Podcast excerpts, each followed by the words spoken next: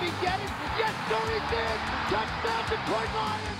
You're listening to the One Pridecast.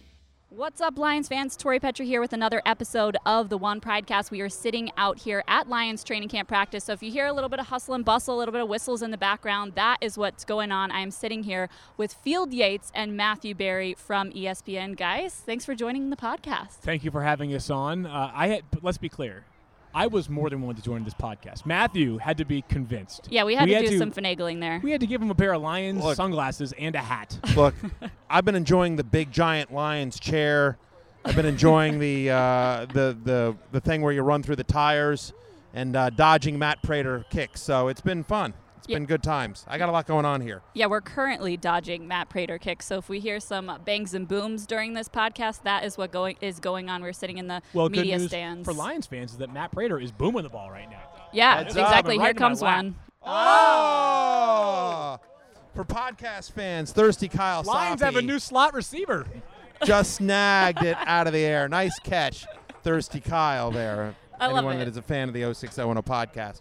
Well- We're in town for a live show. That's what we're Yeah, here Yeah, that's doing the here. perfect transition. Tell Yeah. me, tell me about the podcast. Well, I believe this podcast will be heard on Wednesday, the One Pride podcast, correct? Yes, correct. This Uh, podcast will be so you guys will probably have left town by then. Right. But for so fans on- who are wondering, so what you're let's doing imagine here. a day from now. It was amazing. We had a great the show. show was awesome. crowd. St. Andrews Hall What- was great. Oh, it was rocking. It was electric. So great to see Detroit show Awesome. up. Yeah, it was awesome. Um, like, but it, it, is, it is sold out, so we're thrilled with the, re, uh, the reaction from uh, Detroit. It's always great to get out on the road and uh, meet meet the fans. And so uh, 06010, our podcast fans are terrific. So, you know, our podcast producer, Daniel Dopp, is a lifelong Detroit Lions fan. It's been a running joke on the show for many, many years. So he's very excited. He's literally running around training camp doing every single thing.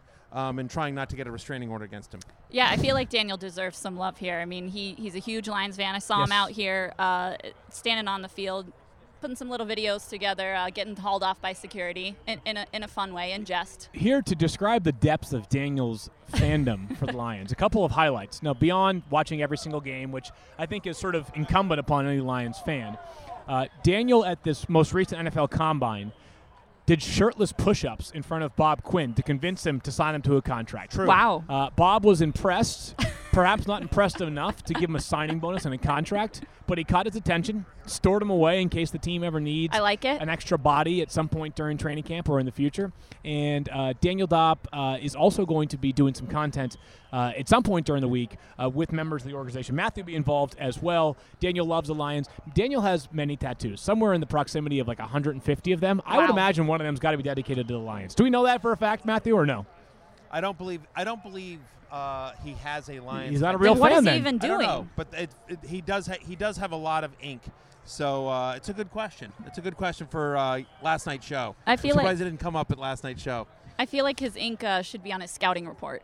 It is. It's on, it's on scouting report. He has, um, again, I, I've lost, it's, it's like an incalculable number of tattoos. I'm surprised. I bet. I mean, here, here let's re, let's be honest. When you're at 150 or t- whatever number of tattoos, You lose count. What's one more? Right. So I think we should make him. He got a tattoo of a puppet last year, like on his true. chest. I don't think there's any reason why he wouldn't consider a Kerryon Johnson tattoo, maybe on his calf or something. All right. Okay. And and I hear the podcast is is a fan of Kerryon Johnson. You guys Yes. you guys are high on Kerryon. Matthew, you want to take this one to start? Sure. I mean, why not? Look, uh, look. We fantasy success comes really from two things: talent and opportunity. We know about his talent. We saw it last year. We saw it on the field anytime he touched the ball. And the question was always, is he going to get the opportunity? The concern was coming into the season, I think, was it's going to be more of a running back by committee. But with the release of Theo Riddick, the expectation is is now on Johnson's going to catch even more passes. You know, last year averaged over three receptions a game, uh, and so I think you look at uh, what Darrell Bevell has done at other stops in his NFL career as a play caller. The expectation is it's going to be run heavy. It's going to be focused on the running backs. And so, who's the most talented running back on the roster? It's on Johnson. I think you're looking at a guy that could flirt with 20 touches a game, right? You know, 15, 16 carries, three, four, five balls a game. My only concern about him and why I have him as a mid-tier running back too, and not a top 10 guy, is scoring opportunities. I think when you have C.J. Anderson, you have Zach Zenner. My expectation is that when they get in close, it's going to be one of the big guys that gets the scoring. And so, you know, I Kerryon Johnson's obviously going to score touchdowns, but I just don't know that you see him get into the double-digit touchdown range unless there's some sort of injury to one of the bigger guys. Uh, an important update here. I was only off. My guess of 150 was only 144 more than Daniel actually has.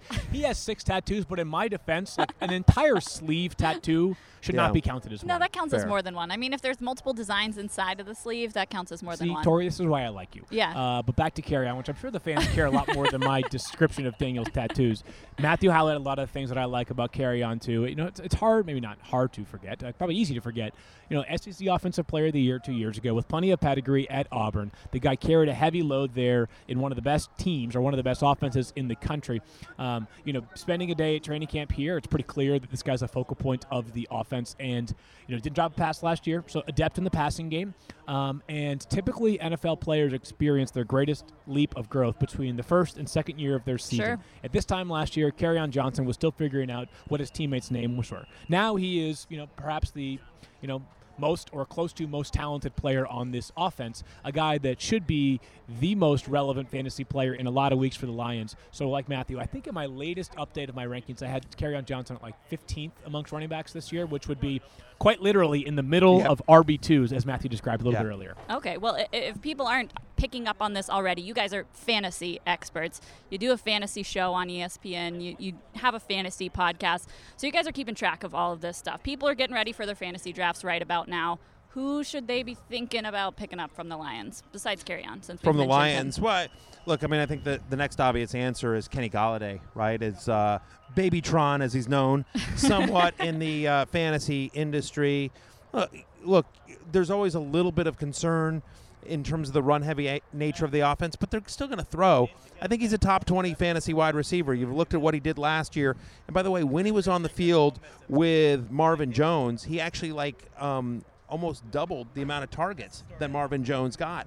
And so, no Golden Tate, obviously, we saw, you know, towards the end of last year, no Golden Tate as well. But first full season without Golden Tate, um, bring in Danny Amendola.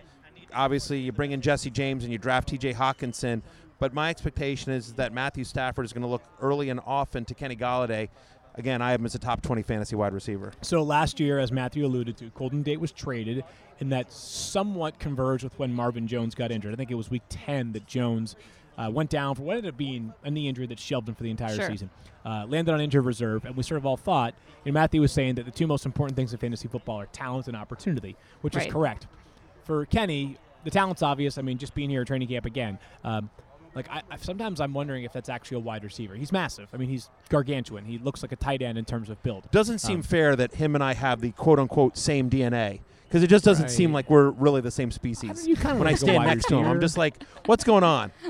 You kind of look like a wide receiver. Now, granted, you might have been a wide No, receiver in the I days. look like a wide receiver. Wow, well Like- done right there. I was going to say that you look like the kind of wide receiver that would play when they wore leather helmets in the past. the forward pass was not 100%. allowed. Like you were a blocking wide receiver only. Right. Uh, but Kenny Golladay certainly looks the part here, and um, but to. So the opportunity was great last year in the sense that there was he was the clearly most established and talented wide receiver on the roster. But it's hard when you're doing it on your own. Um, it's nice to have other pieces that the defense has to sort of trust um, and, and defend, right? I mean, having Marvin Jones and Danny Amendola and T.J. Hockenson um, gives you reason to defend Kenny Golladay differently than if he's just I don't say on an island, but if he is more on an island than he should be this year. Kenny Golladay, Marvin Jones, another name to keep in mind. You know, Marvin last year at one point he led the NFL through like halfway through the season. He had the most end zone targets Yeah. in the NFL, 13, and um, you know, end zone targets are not the only stat that matters, but they're certainly an important one for wide receivers. I think Marvin's due for a pretty reasonable year, but I think probably will go somewhere, you know, in the top 30 amongst wide receivers. And then I think Matthew, maybe the question would be um, not just the person that shares your name, Matthew Stafford, but TJ Hockenson will probably generate a lot of interest this year, Matthew. Yeah, I was going to ask about that one. Eighth overall pick for a reason. You buying him at all, TMR? Not from a fantasy perspective. I mean, You're so- off the podcast. Huh? This podcast. You're still on our podcast. I don't know. but you're There's off been a podcast. lot of end zone work from for him out here at training camp practice. So it's interesting. So I, I've heard that, but I've also heard that you know Jesse James, who they signed to a big contract in the offseason, and like you know, we always joke that like you can't teach six foot seven, right? I mean, like um, talk about massive human being. So I've heard Jesse James also has gotten a lot of work with the first team offense in terms of the red zone packages as well. In the past 15 years, like in, in fantasy, you're always looking for what's most likely to happen. You can't predict the future, right? None of us can. But you're always trying to like what's most likely to happen. And so in the past 15 years, scenarios. Right. And in the past 15 years, there's only been one rookie tight end that's finished in the top 10, i.e., a fantasy starter at the position in terms of fantasy points. And that was Evan Engram. And that was the year that Odell Beckham, Sterling Shepard, and Brandon Marshall all got hurt for significant portions of the year. So he was like the only guy in town, as it were. And so I thought Hockenson was a nice pick for the Lions. I think he's a great dynasty uh, ad. You know, if you're in a league that has a, is a keeper league or a dynasty league, Okay. like I love his long-term prospects, but in terms of fantasy for just this year, I don't, I don't, uh, I don't see Hockenson having sustained, uh, consistent fantasy success on a week-to-week basis, just based on what I know about the offense and you know the competition that he has and, and trends about rookie tight ends. we use the term ADP to describe to describe a player's average draft position, where you know we, we basically tabulate every draft that has been conducted on ESPN up to this point and see where people are normally drafting that player. So if a guy's got an ADP of seven, it means he's a first round pick. Uh, for TJ, my guess is that it's probably as a non-drafted player right now. So, from a price standpoint, you know, if you want to draft TJ Hockenson, you're getting him for essentially free based off of the value, the premium of the pick. Um, philosophically, some people don't want to use two roster spots on a tight end to begin the season. You only start one per week. But if you don't land sort of a set it and forget it tight end at the top of your draft, you might be more inclined to take two lottery tickets, for example. And I think that TJ would be the kind of tight end that sort of qualifies as a lottery ticket. Matthew just laid out the evidence that, like, empirically, we don't have a lot of data to suggest that uh, tight ends, even the very best, are going to be studs right away. That being said, um, I think there's a lot of people that believe in the scouting community that TJ, Haw- TJ Hockenson is the best prospect and most ready tight end prospect to enter the NFL since maybe Vernon Davis back in I think 2006 was Vernon Davis when he came out of Maryland. So if there is somebody capable of maybe bucking a trend to be him, so I think if you're looking for a second tight end and you want him if you want him for quite literally nothing, he'd be on the radar. All right. Yeah, and I think uh, honestly, for me, I think if if they hadn't signed Jesse James, Okay. I think I'd probably be a little bit more optimistic about it. Uh, it is worth noting, though, uh, if there is a, uh, a you know, a, uh, a bright shining moment, if you will, if you want. Um, last five seasons, uh, Detroit Lions actually second in terms of uh, uh, red zone pass percentage. Okay. So Two tight ends. two times. I mean, Or just- in general. No, just in general. Just in Yeah. general. The Get to the red zone, you throw it a last lot. year. Last Could five change years, with Darrell Bevell. Right, exactly, and you know, I think that's an emphasis. You know, and how much of that is chicken or egg? It's you know, sort of chicken and egg. Do they throw in the red zone because they didn't have anyone that could run the ball, or did they, you know, did they not run the ball because they wanted to throw in the in the red zone? So a little hard to say, but it, past five years, when they get in close, Matthew Stafford's like to throw, um, and certainly that would, you know, uh, boost the prospects fantasy wise of Hockenson and Jesse James. But yeah, I have both outside my top ten this year. Show your Lions pride by going authentic with gear from shop.detroitlions.com. For a vast selection of t shirts, hats, jerseys, and novelties with convenient flat rate shipping right to your doorstep, visit shop.detroitlions.com. Your 24 7 home for Lions gear. What do we think of Danny Amendola? No Golden Tate this year, like we talked about. They bring in Danny Amendola. Obviously, he's got that Patriots experience that fits with this coaching staff. Does he become a factor in this offense this I, year? I think so. And um, now the question is, Tori, is like how much fantasy relevance does that carry week to week? So part of our mentality is shaped by the leagues that we play in ourselves, right?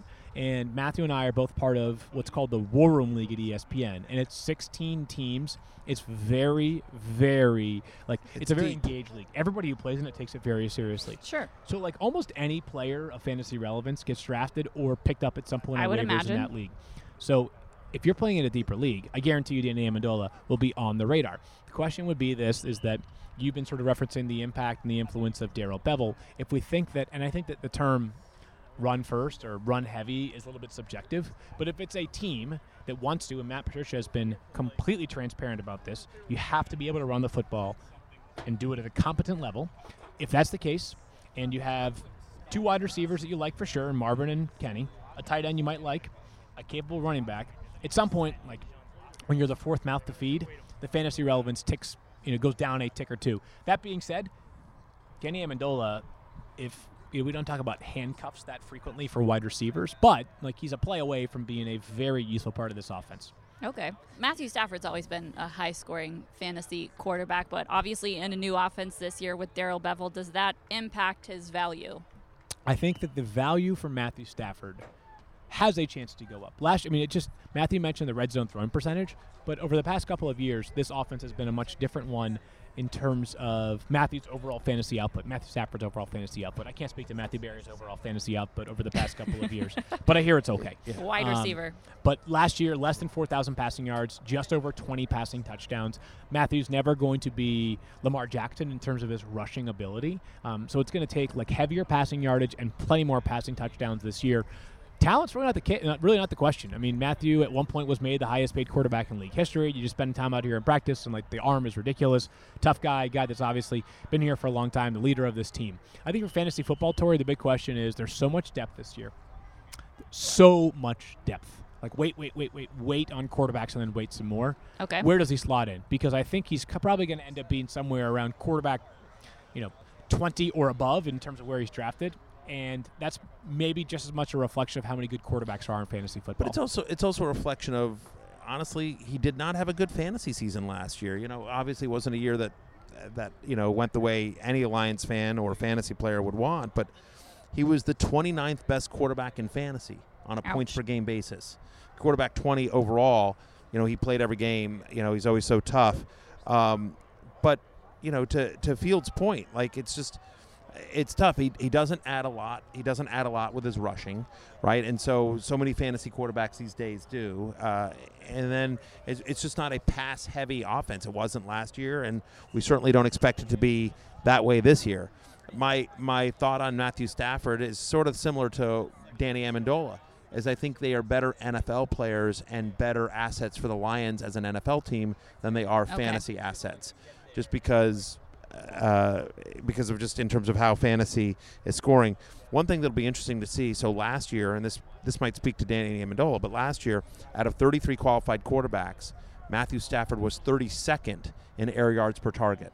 Like he just, it was a lot of dink and dunk, you know, and it was just it, he wasn't throwing it down. And how much of that is because again, Marvin Jones got hurt, Golden Tate gets traded. You know, he's he's out there like who who am I throwing to, right? You know, so you know, when the whole I- offense dipped right, last year, yes, so that reflects in his stats. Yes, hundred percent. So, look, we've seen him be for many years a top ten, top twelve fantasy quarterback. So we know the talent is there. We know the the potential opportunity there is. But to Field's point, there are so many good fantasy quarterbacks this year. It's such a deep position that you know that you see guys like Matthew Stafford, like Kirk Cousins. You, you see these sort of big name guys, Jimmy Garoppolo, guys that have been paid a lot of money and rightfully so, that are being drafted outside the top 15 just because of how deep the position is.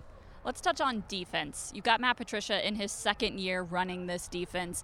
You bring in a guy like Mike Daniels. You get Yep. Slay and Snacks to report to training camp, and then you add Mike Daniels. How much does that change this defense's potential this year? Let me start off by saying if I drafted a fantasy head coach this year, I'm drafting Matt Patricia. All right. This dude is currently working through an injury, like a major injury. He's got a hard cast on his left Yeah, what do we right think now. of the ATV? I think the ATV is amazing. Like, so if you if you're someone that spends their summers in a beach town, this is the kind of ATV that you see a police person, policeman or woman riding around. This So thing is no authority. joke. Yeah, it's Okay. intimidating.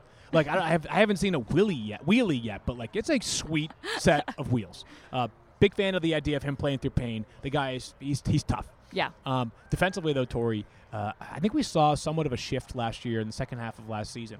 Um, you know, I think that we latch onto with good reason wins and losses. That's that's what dictates how you view a season. That's just the way it is, uh, and coaches understand that. They know it and they believe in that. Um, that being said, there were some tangible notes of progress that may not have correlated with wins every single week. We think back to that Rams game, right? I- don't want to say that the uh, the code was cracked. The Rams were still a really good offense, but in some ways, people around the NFL believe that like what the Lions were able to do defensively against the Rams in that game, I think it was like a 16-13 final, was somewhat of a blueprint that you could follow. Like if you're going to slow down this Rams offense, or at least have a chance to, you're going to have to follow what they did. Uh, remember the game against? I'm sure everyone remembers the game against the Packers. Just completely waxed the Packers at Lambeau Field, shutout. Um, so I think we saw some positive signs down the stretch, and they've got a quarterback in the middle of it with Jarrad Davis. Uh, they've got to me, I mean, you can make a case for the most imposing interior defensive line right now with depth, the talent, etc. And they, it's really looking good yeah, on if the they just get interior. healthy. If they get healthy, you know, Trey Flowers, you know, eventually, you know, getting back to, f- f- you know, full form after a uh, shoulder injury. Oh. Um, and we're watching Jahlani Tavai. Did I pronounce that fully Yeah, you did. properly? You did. I've been working on that one. Just Interception. I made a beautiful play. Yeah, they're they're uh, running intercepting. they're running from the Matthew 10. Stafford. They're running offense. So, yeah, Stafford just throws a pick, but previously touchdowns to Marvin Jones and Jesse James. But uh, t- Ah, t- Jesse Jahlani is a you guy that's really uh, raised a lot of people's eyebrows so far this preseason. So I think he's going to have a big part in this uh, defense this year. pretty clear they're liking what they're seeing Yeah. from him so far. Yep. So, fantasy wise, where does the Lions defense fall in terms of value? Matthew, got a number in mind or no? I mean, I think they're I think they're top 15. I think um, I think the concern is listen, Daniels absolutely helps. So could you see them sneak into the top 12? I think there's still some question marks in the secondary. Um, and so look, you certainly like obviously the pedigree of, uh, of Patricia. Um, I don't I don't have my I haven't done my defensive rankings yet. I always wait until the very last. to do that. Slacker. Huh? I don't. I mean, you know, I don't. But my my guess is my guess is is that well, when I do when I do them, they'll probably be in the 12 to 15 range. So sort of a mid tier defense. Um, but certainly some upside there. I want to I want to get a better feel for their secondary. Sure. You know, I- Tori, I- I- I wanna- we don't have a we don't have a question about the front seven. It's it's more, you know. And can defenses they- are really tough to forecast in fantasy football, and a lot of them kind of cluster together right in the middle. Last year, the number two scoring defense was 1.5 points better per week than the number 10 scoring defense. So there's not a lot of, like, there's not a ton of variance, and Right. they're so unpredictable. Sometimes good NFL defense does not correlate with good real Yeah. defense. I'm sorry, good fantasy defense. Right, it's a, a little bit of fluky because you get points for you know special teams like touchdown returns, you know, and so Although Matt Prater was robbed of fantasy points. Everyone remembers the Yes. absolute missile that he launched last year to Michael Roberts in that Green Bay game. Yes. That should have counted for the Lions' defensive special teams, in my opinion. It did not. Agree. But it counted for Matt Prater's points, which is it great. certainly did. Matt Prater. If So Matt Prater was your fantasy kicker, that was a good week for you. yeah, and, and Matt Prater's going to be a good fantasy kicker this year as well. We saw he nearly doinked Matthew like six times with a field goal earlier. So Yeah. we're in business. Yeah, it's dangerous out here in these media stands. Guys, for people who are, are listening today, tell us where they can find you after this podcast. So we come back on a daily format starting Monday, August 5th, which is Can't five wait. days from when this podcast debuts. Makes two of us, Tori. Um, if you listen to iTunes, if you listen to your podcast through iTunes, uh, Apple Podcast, I think we're on. Are we on Spotify? Maybe Stitcher. Now I'm, I'm, I'm I'm doing a poor job promoting I I honestly don't know, but if you um fantasy but if focus. you, if you if you if you download the ESPN app or hopefully you already have it, you just click on the listen tab and we're right there. You can subscribe to us as well. Same with iTunes as well. And the show's being broadcast live on Twitter. So if you want to Okay. uh, watch us, you can do so at Fantasy Focus. So just follow at Fantasy Focus over there on the Twitter. Let me just tell you something. It, it will be the most electric part of your morning, other than tuning into DetroitLions.com Wow. for your content. Thank Seriously, you. it will be that good. I don't do make much fun. in the way of promises, I appreciate but it will be awesome. that uh, promotion there. Of course, You guys don't know this, but I paid Field to say that. Season tickets. Well, guys, this has been so much fun. If people didn't make it out to the live show here in Detroit, obviously they're going to hear this podcast after you guys have already done the live show. Is there a place where they can watch that back? Um, I believe we're going. to So we're definitely going to have the audio form of it. So Yeah. again, if wherever you g- get your podcast from, and it may be that we'll have elements of it that will have been taped that will be available. And um, you know, I think the easiest way sometimes is if you follow either at Matthew Berry TMR or at Field Yates. That's There we go. on, We gotta on get that Twitter. Twitter plug Then in we'll there. just well, that's the, that's where we end up like pushing all of our content out. So Yes. that kind of streamlines things. Love it. Well, guys, thank you so much for hopping on the podcast. Enjoyed having you out here at training camp and hope the live show goes well. Thank you, Tori. Thanks.